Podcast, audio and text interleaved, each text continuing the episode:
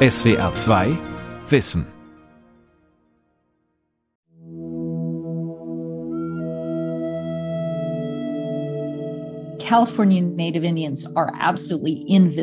Die kalifornischen Native Indians sind absolut unsichtbar. Die meisten Stämme sind nicht mit ihrem Namen staatlich anerkannt, aber sie leben. Sie sind nicht nur Geschichte. Ich lebe seit acht Jahren in San Francisco. In dem liberalen politischen Klima wird sehr darauf geachtet, allen Minderheiten gerecht zu werden, ob Schwarze, Latinos oder LGBTQ-Menschen. Aber einem Indianer oder Native American bin ich noch nicht bewusst über den Weg gelaufen. Wo sind die Menschen, die ursprünglich dieses Land besiedelt haben? Wir sind Überlebenskünstler. Wir sind unverwüstlich. Ein altes Sprichwort sagt, sie wollten uns begraben, aber sie wussten nicht, dass wir Samen waren. Indianer in den USA. Neues Selbstbewusstsein der Native Americans von Christoph Drösser. Fangen wir erstmal mit dem Begriff an. Das Wort Indianer, auf Englisch Indians oder American Indians, ist natürlich kolonialistisch geprägt. Kolumbus dachte 1492, er wäre in Indien gelandet. In den USA sprechen viele Menschen lieber von Native Americans, in Kanada von First Nations. Im Deutschen gibt es keine wirkliche Alternative, wenn man nicht diese englischen Begriffe benutzen will. Und viele der indigenen Amerikaner bezeichnen sich selbst als Indians. Wir werden das Wort also in dieser Sendung verwenden, auch wenn wir uns seiner unrühmlichen Geschichte bewusst sind. Apropos Geschichte, es wird auch um das seltsame Indianerbild der Deutschen gehen, das nicht nur in der aktuellen Winnetou-Debatte offenbar wird. Hi. I'm Christoph, right. Um indianische Gemeinschaften zu finden, verlässt man am besten die Städte. Ich fahre eine Stunde von San Francisco nach Norden in die Nähe von Santa Rosa. Dort gibt es das California Indian Museum and Cultural Center, ein indianisches Museum und Kulturzentrum. Der Museumsteil ist eher bescheiden, wichtiger ist die Gemeinschaft, die Bewahrung des kulturellen Erbes, die Weitergabe von traditionellem Wissen an die nächste Generation. My name is Viviana Vega. Um, I've been a tribal youth ambassador here at uh, the California Indian Museum Cultural Center since I was about mein Name ist Viviana Vega. Ich bin Jugendbotschafterin meines Stammes hier im Center, seit ich zwölf oder dreizehn Jahre alt bin, habe also ungefähr 13 Jahre Erfahrung. Ich arbeite mit daran, durch unsere Arbeit hier unsere Kultur wiederzubeleben. Ich gehöre zum Stamm der Pomo von der Cloverdale Rancheria. Cloverdale Rancheria Band of Pomo Indians. So wie Viviana Vega stellen sich Native Americans fast immer mit dem Namen des Stammes vor, zu dem sie gehören. Welchen Stellenwert hat die indianische Kultur im Leben der jungen Frau? I would say that for me personally, my culture really shaped who I am as a person. Meine Kultur hat mich wirklich geprägt. Meine Mutter ist Indianerin und sie hat uns von klein auf unsere Kultur beigebracht. Auch wenn vieles verloren gegangen ist, weil nicht mehr viele Menschen unsere Sprache sprechen. Aber wir halten an vielen kulturellen Praktiken fest, auch spirituell. Seit meiner Kindheit habe ich unsere traditionellen Tänze getanzt. Do you speak your tribe's native language?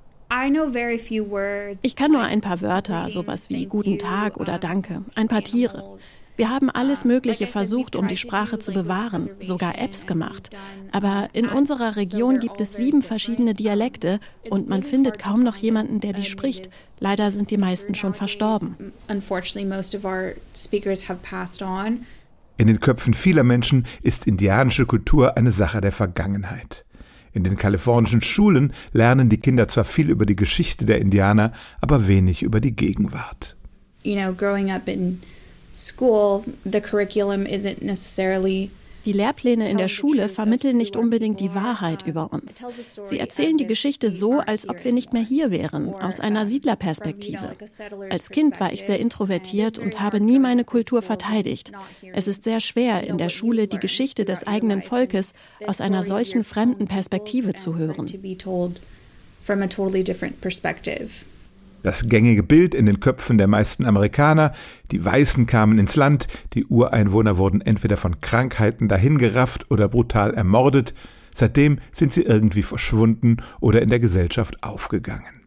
Ein Historiker, der selbst indianische Wurzeln hat, will dieses Geschichtsbild verändern. Ned Blackhawk behauptet, Indianer haben in fast allen entscheidenden Phasen der US-Geschichte eine tragende Rolle gespielt. Sein Buch The Rediscovery of America, die Wiederentdeckung Amerikas, erscheint im kommenden Frühjahr, wird aber jetzt schon von Historikern diskutiert.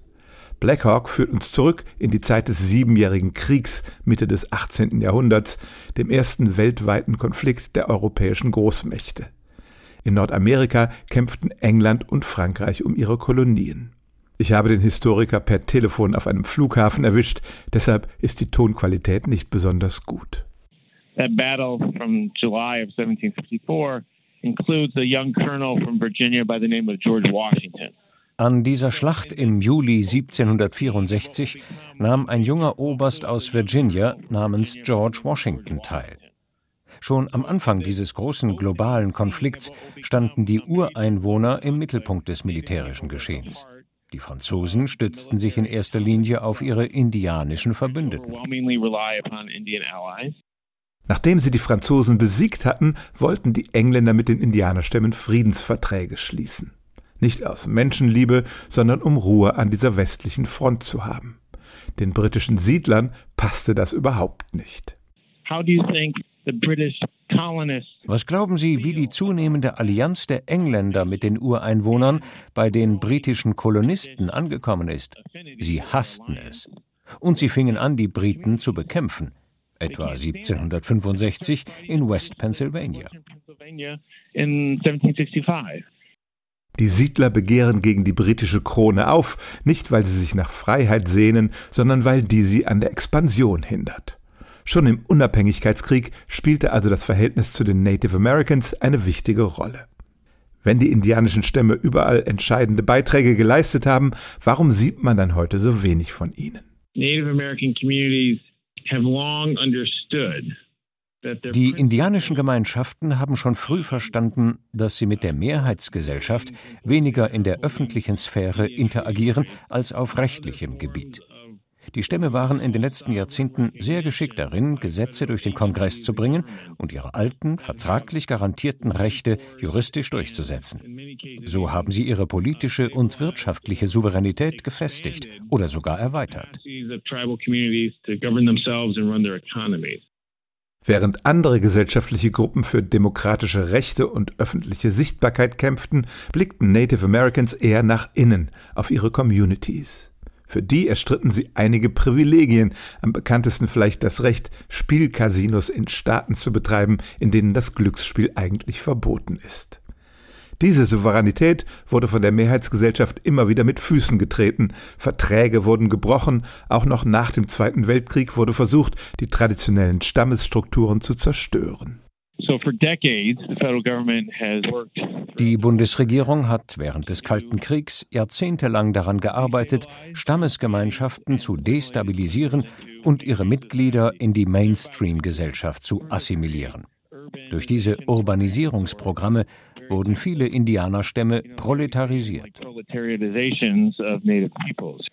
Die schrecklichen Vorkommnisse in Internaten in Kanada und den USA, die in den letzten Jahren ans Licht gekommen sind, sind ein Beispiel für diese erzwungene Assimilierung. Kinder wurden von ihren Eltern getrennt, sie durften nicht ihre Sprache sprechen und viele wurden misshandelt, häufig von katholischen Priestern und Nonnen. Nicht nur deshalb ist es vielen Native Americans heute wichtig, als Angehörige eines Stammes anerkannt zu werden. Damit kommen auch Privilegien, die sich ihre Gemeinschaft im Laufe der Zeit erhandelt hat. In den Stammesgebieten lebt man nicht luxuriös, aber Unterkunft, Gesundheitsversorgung und Bildung sind viel erschwinglicher als im Rest des Landes. We have been called the Indians. We have been called Native American. We have been called hostile. We have been called pagan. Auch der Red Power Bewegung Ende der 60er Jahre, die sich nach dem Vorbild von Black Power organisierte, ging es mehr um Souveränität als um die Veränderung der gesamten Gesellschaft. Höhepunkt dieser Bewegung war die Besetzung von Alcatraz, der Gefängnisinsel in der Bucht von San Francisco, die heute eine der größten Touristenattraktionen ist. Die indianischen Stämme forderten die Insel zurück. Sie boten sogar an, dafür zu bezahlen. We will purchase said Alcatraz Island for $24 in glass beads and red cloth, a precedent set by the white man's purchase of a similar island about 300 years ago. 24 Dollar in Glas, Perlen und rotem Stoff, also genau das, was die Weißen einmal für die Insel Manhattan bezahlt hatten. Im Zentrum der politischen Forderungen von indianischen Organisationen steht immer das Land und der Kampf darum, zumindest einen Teil des geraubten Territoriums zurückzubekommen. Land ist nicht nur der Boden, auf dem man lebt, es ist untrennbar verbunden mit der Geschichte der Vorfahren, mit dem Stamm und seiner kulturellen und spirituellen Identität. Natürlich wird die Bundesregierung in Washington den indianischen Stämmen nicht das Land zurückgeben, auf dem die Metropolen des Landes errichtet wurden. Die indianischen Reservate liegen meist in entlegenen und unwirtlichen Gegenden. Aber selbst in den Städten wird zunehmend zumindest verbal anerkannt, dass man sich auf geraubtem Land befindet. Als ich vor ein paar Wochen das neu eröffnete Institut für zeitgenössische Kunst in San Francisco besucht habe, konnte ich an einer Wand eine Inschrift sehen, die bekundete, dass dieses Museum auf dem Land der Ohlone-Indianer errichtet wurde, die früher in dieser Gegend gelebt hatten. Diese Land Acknowledgements sind umstritten. Manche sehen in ihnen ein politisch überkorrektes Lippenbekenntnis, mit dem sich die Institutionen einen fortschrittlichen Anstrich geben. Andere kritisieren, dass solche Inschriften keine wirklichen Folgen hätten. Aber für viele indianische Organisationen sind diese Erklärungen wichtig. Das sagt etwa Melissa Nelson, ehemalige Präsidentin der Cultural Conservancy in San Francisco, die sich für indianische Interessen einsetzt. In einem Podcast der Organisation Benevity hat sie deutlich ihre Meinung dazu geäußert. Wie den meisten Indigenen wurde mir von klein auf beigebracht, dass man, wenn man das Territorium eines anderen betritt, immer dessen Vorfahren würdigt, über deren Knochen man geht. Also, ja, diese Erklärungen sind wirklich wichtig. Bei der Fokussierung auf das Land geht es den indianischen Organisationen aber nicht nur um territoriale Ansprüche. Sie wollen das Land dekolonisieren, Stück für Stück, auch wenn es nur ein paar Hektar sind, die sie für einen günstigen Preis kaufen. Denn das Land hat auch einen symbolischen Wert. Auf ihm wurden traditionelle indianische Nahrungsmittel angebaut. Über das Land fühlt man die Verbundenheit zu Mutter Erde. Part of that is what we as indigenous women leaders are calling land rematriation. Dazu gehört auch, was wir als weibliche indigene Führerinnen Rematriation nennen. Es geht um ein Zurück zur Mutter Erde, zurück zum heiligen weiblichen Prinzip. Und es ist kein Zufall, dass diese Bewegungen oft von starken und kämpferischen indigenen Frauen angeführt werden, die ihre Gemeinschaft wieder mit dem Land vereinen wollen. Das klingt für westliche Ohren vielleicht ein bisschen esoterisch, aber es gibt zunehmend Menschen mit indianischen Wurzeln, die versuchen, die indianische Erdverbundenheit mit moderner Wissenschaft zu vereinbaren. Etwa Robin Wall Kimmerer, eine Biologin an der State University of New York, die im Oktober 2022 das renommierte MacArthur Fellowship bekam. Ein paar Monate zuvor war sie im City Club of Cleveland zu Gast. It was sort of one of those turning points in my life when I realized that the indigenous perspectives that I was bringing to college were not welcome there. They were not even Es war ein Wendepunkt in meinem Leben, als ich erkannte, dass meine indigenen Perspektiven an der Universität nicht willkommen waren. Etwa die Vorstellung von Pflanzen als Begleiter und Lehrer, ja sogar als Person mit Handlungskompetenz. Ich fühlte mich als junge, aufstrebende Botanikerin in die Ecke gedrängt. All mein Wissen zählte hier nicht. Ich habe lange gebraucht, um mich davon zu erholen. Heute bringt sie diese indianischen Perspektiven in ihre wissenschaftliche Arbeit ein. Zum Beispiel beim Waldmanagement. Dort versagt gerade in Zeiten des Klimawandels die westliche Forstmethode. Jährlich wird der gesamte Westen der USA von verheerenden Bränden heimgesucht. You look at the management of the forest of the Menominee Nation in Wisconsin, who are held up Schauen Sie sich die Bewirtschaftung der Wälder in Wisconsin durch die Menominee-Indianer an. Die gilt weltweit als ein Vorbild für nachhaltige Forstwirtschaft. Dieser Stamm lebt vom Holzhandel. Er nutzt eine Kombination aus traditionellem Wissen und westlicher Wissenschaft, um den Wald so zu managen, dass er sich wirtschaftlich rentiert, aber auch als kulturelle und ökologische Ressource erhalten bleibt. Ein hervorragendes Beispiel dafür, dass wir uns nicht für das eine oder das andere entscheiden müssen müssen, wenn wir den Wald mit Respekt bewirtschaften. Land ist auch traditionell die Grundlage für eine naturverbundene Ernährung gewesen. Und wer entwurzelt ist, verliert die Verbindung dazu, sagt Viviana Vega vom Indianischen Kulturzentrum. Dort werden Jugendliche in Kursen mit traditionellen indianischen Nahrungsmitteln vertraut gemacht.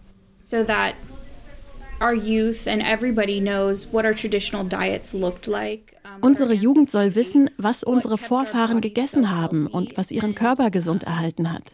Wenn man sich die moderne amerikanische Ernährung ansieht, wir haben uns daran nicht anpassen können. Vor noch gar nicht so langer Zeit haben sich unsere Vorfahren sehr eiweißreich ernährt und hatten einen sehr aktiven Lebensstil. Heute haben die amerikanischen Ureinwohner die höchste Rate an Diabetes und Herzkrankheiten, was hauptsächlich auf diese moderne Ernährung zurückzuführen ist.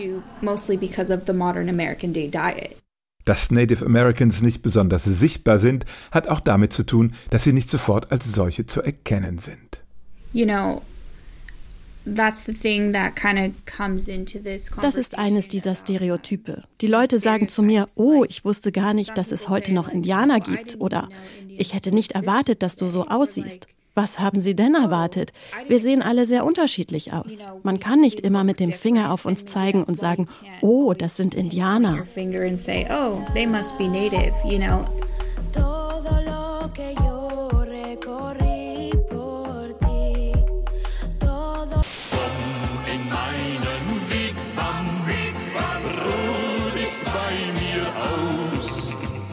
Apropos Stereotype. Vielleicht in keinem Land der Welt wird so sehr an Indianer-Klischees festgehalten wie in Deutschland. Hartmut Lutz, der als Amerikanist an der Universität Greifswald gelehrt hat, kämpft seit über 40 Jahren gegen das, was er Indianertümelei nennt. Dabei hat er sie wie fast jeder Deutsche in seiner Kindheit selbst betrieben. Ich glaube, ich war fünf Jahre alt, da hatte ich eine schwere Gelbsucht. Und als ich äh, aus dem Fieber und so wieder rauskam, kam mein Großvater und brachte mir so Zinnfiguren mit bunt bemalten Indianern. Und das war dermaßen schön.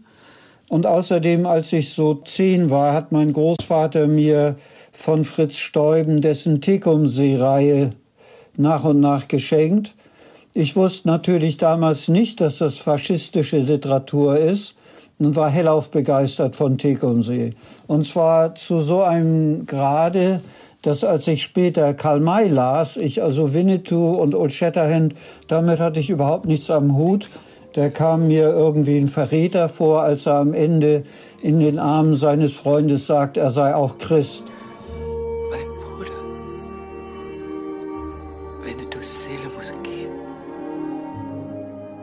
Film fand diese Bekehrung nicht ganz so explizit statt.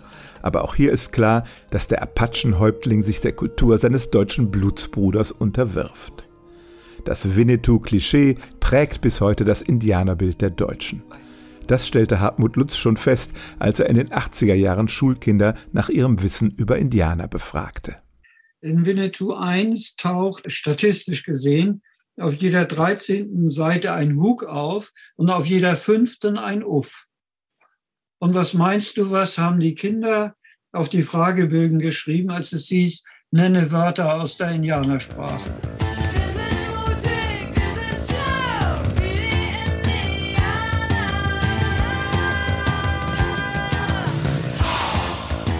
Warum ließen sich die Deutschen damals so für die weit entfernten indigenen Stämme begeistern?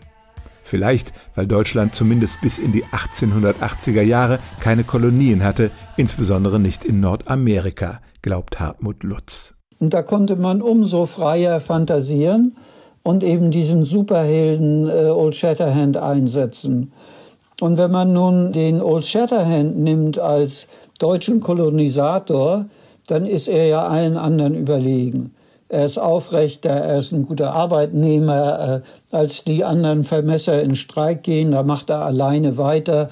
Und Winnetou liebt ihn so, dass er ihm sogar hilft, durch das Apache-Gebiet die äh, Pflöcke einzuschlagen für eine Eisenbahn. Also kolonisierter kann man nicht werden. Eigentlich ist er ein deutscher Kleinbürger in Apache-Kostüm. In der Nazizeit wandelte sich die Rolle des Indianers in den deutschen Narrativen. Der edle Wilde wurde zum Verteidiger von Blut und Boden. Hitler war selbst ein Karl-May-Verehrer. Und wenn man mal so die Botschaften der verschiedenen Kinder- und Jugendtexte aus der Nazizeit nimmt, dann werden die Indianer eigentlich immer gleichgesetzt mit den Germanen. Also der Kampf von Tecumseh oder Sitting Bull auch wird als Rassenkampf gegen die weiße Rasse, die unrechtmäßig nach Nordamerika kommt, äh, dargestellt. Und da gab es eine heftige Diskussion, ob man insgesamt die farbigen Schwärmerei nicht abstellen sollte und nichts über Indianer schreiben. Aber da scheint Hitler selbst interveniert zu haben. Und es wurde dann beschlossen, doch, Indianer ist okay. Die waren dann sozusagen Ehrenarier. Das Nazireich ging unter, aber die Indianertümeleien nicht. Nach dem Krieg war es die friedliebende Seite von Winnetou und seinen Stammesbrüdern, mit der sich die besiegten Deutschen identifizierten. Ich habe gelesen, dass wenn in Bad Segeberg Old Shatterhand und Winnetou Blutsbruderschaft schließen, viele Leute im Publikum weinen, weil sie so gerührt sind. Ich glaube, da ist so eine Sehnsucht drin, akzeptiert zu sein, also nach dem Krieg, und friedlich zu sein und beliebt zu sein. Auch die aufkeimende Umweltbewegung konnte sich mit den naturverbundenen Stämmen auf der anderen Seite des Ozeans identifizieren. Der Indianer war in dieser Sicht der Super-Öko, der die Erde bewahrt, und man konnte Wochenendseminare mit indianischen Schamanen buchen. Der Aufkleber, wenn der letzte Baum gerodet ist, mit der fälschlich den Cree-Indianern zugeschriebenen Weissagung, zierte die Autos vieler umweltbewegter Menschen. Die Deutschen haben sich in ihrem Indianerbild immer das herausgepickt, was ihnen gerade in ihr eigenes Weltbild passte. Mit dem wirklichen Leben der Native Americans hatte das selten zu tun. Ist das schlimm? Darüber wird jetzt zunehmend gestritten, zuletzt in der Diskussion um ein Begleitbuch zu einem neuen Winnetou-Film. Die Bild-Zeitung stellte sich etwa in ihrem YouTube-Kanal auf die Seite derjenigen, die sich ihr verklärtes Indianerbild nicht nehmen lassen wollen. Indianer. Darf man das noch sagen? Unser Kindheitsidol, der Apachenhäuptling Winnetou, erdacht von Karl May. Noch heute begeistern uns die Filme, die Bücher und die Festspiele in Bad Segeberg und an weiteren Orten. Seit einiger Zeit prangert aber die Woke-Szene, die Szene der politisch stets Korrekten, eben diese Geschichten an. Hartmut Lutz vergleicht unseren Indianerkult mit einem persönlichen Erlebnis, als sich zwei seiner amerikanischen Freunde als Nazis verkleideten, um ihm eine Freude zu machen. Aber solche Verkleidungsspiele, so schief sie gehen mögen, sind für ihn etwas anderes. Wenn Amerikaner sich als Deutsche verkleiden oder äh, als Bayern, dann findet das auf einer etwa parallelen Ebene, was Macht und Privilegien angeht, statt. Wenn man aber über Kolonisierte bestimmt, dann gibt es da ein gewisses Machtgefälle und das macht es problematischer, denke ich. Es gibt eine Maxime im Bereich Native American Studies oder First Nation Studies, Nothing about us without us. Also die Bitte nimmt uns ernst und schließt uns mit ein und handelt nicht über uns, sondern mit uns. Wo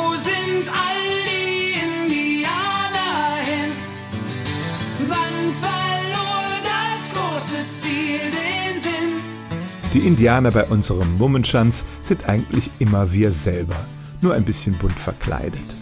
Aber das ist doch harmlos, sagen die Verteidiger. Und eins ihrer Hauptargumente, die Indianer mögen das doch selber, wenn sie Deutschland besuchen. Hier wieder Bild TV. Robert Packard vom Stamme der Sioux hat eine ganz klare Meinung. Ich bin auf Winnetous Seite. Ich unterstütze seine Geschichten komplett und bin ziemlich verärgert, dass man versucht, ihn quasi auszuradieren. Ich fühle mich überhaupt nicht diskriminiert das ist teilweise auch richtig. Ich meine, Indigene mit Deutschland-Erfahrung, für die ist es wohltuend, dass sie nicht diskriminiert werden, dass man an ihnen interessiert ist. Verständlich ist auch, dass viele indigene Kulturschaffende sehr genau wissen, dass Deutschland ein relativ guter Markt für sie ist. Und wenn jemand, der meinetwegen als Power-Tänzer nach Europa kommt, damit sein Geld verdient, der wird sich vielleicht auch hüten, allzu kritisch etwas über deutsche Indianertümelei zu sagen. Aber es gibt auch Native Americans, die geschockt sind von dem Abziehbild, das Deutsche von ihnen haben. Hartmut Lutz hat im Lauf der Jahre eine ganze Anzahl von indigenen Amerikanern nach Deutschland gebracht. Ich weiß eine, die geht tatsächlich hin und erzählt der Mutter dieses Kindes, dass es sie beleidigt, dass es verletzend ist. Den Mut, das zu tun, haben aber nicht alle Besucher. Ne? Solche Stereotypisierung schadet oder verletzt ja nicht nur die, die der geistige Entwicklung unserer Kinder. Wenn die dann einem Indigenen gegenüberstehen, müssen sie erstmal diesen blöden Winnetou aus ihrem Hirn wegschieben, damit sie den Menschen dahinter sehen können.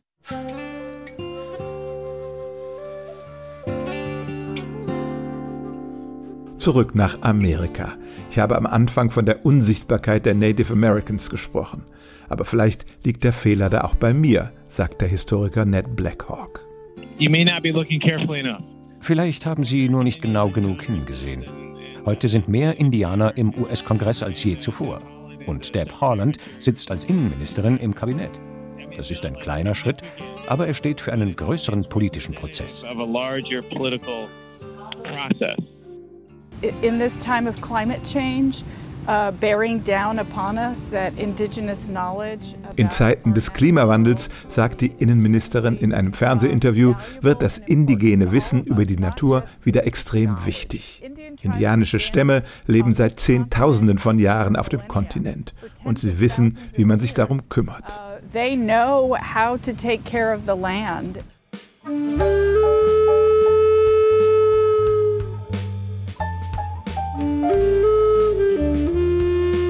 Man kann, wie ich in den letzten Jahren, in den USA leben, ohne jemals bewusst die Native Americans wahrzunehmen. Sie vertreten ihre Interessen nicht lautstark, ihre Solidarität ist eher nach innen gerichtet in ihre Communities. Culturally, I think Unsere Leute haben gute Arbeit geleistet, was die Bewahrung unserer Tradition angeht. Wir sind hier und uns geht es gut, zumindest kulturell.